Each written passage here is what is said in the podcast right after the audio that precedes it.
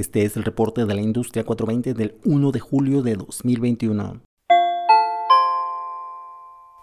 Luego de que la Suprema Corte declaró la inconstitucionalidad de varios artículos de la Ley General de Salud en materia de uso adulto del cannabis, se determinó que los ciudadanos mexicanos que quieran cultivar para autoconsumo deberán solicitar un permiso ante la COFEPRIS.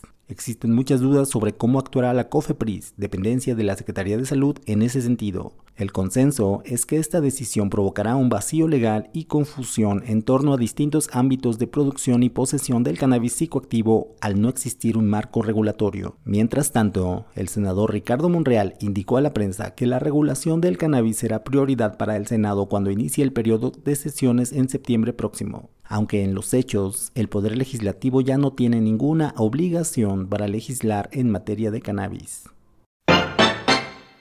La compañía canadiense Aurora Cannabis no renovará su contrato para producir cannabis de uso adulto en Uruguay. La operación de Aurora Cannabis en Uruguay comenzó hace tres años y ahora está buscando quien compre su planta de producción en el país sudamericano.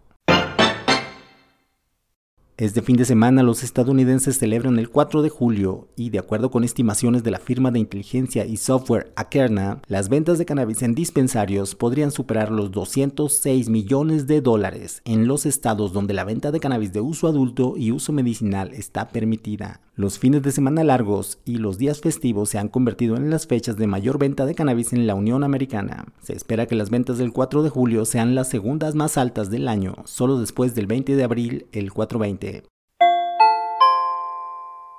Escucha el reporte de la industria 420 los lunes y los jueves en las diferentes plataformas de podcasts. Encuentra información sobre la cadena de valor del sector del cannabis en industria420.com y no olvides suscribirte al newsletter.